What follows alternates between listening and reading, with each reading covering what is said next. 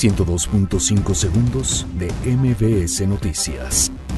Andrés Manuel López Obrador asume reto de demostrar que fenómeno migratorio se puede atender.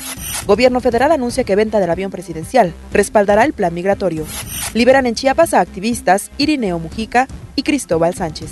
Capturan en Azcapotzalco a El Tomate, sicario de la Unión Tepito.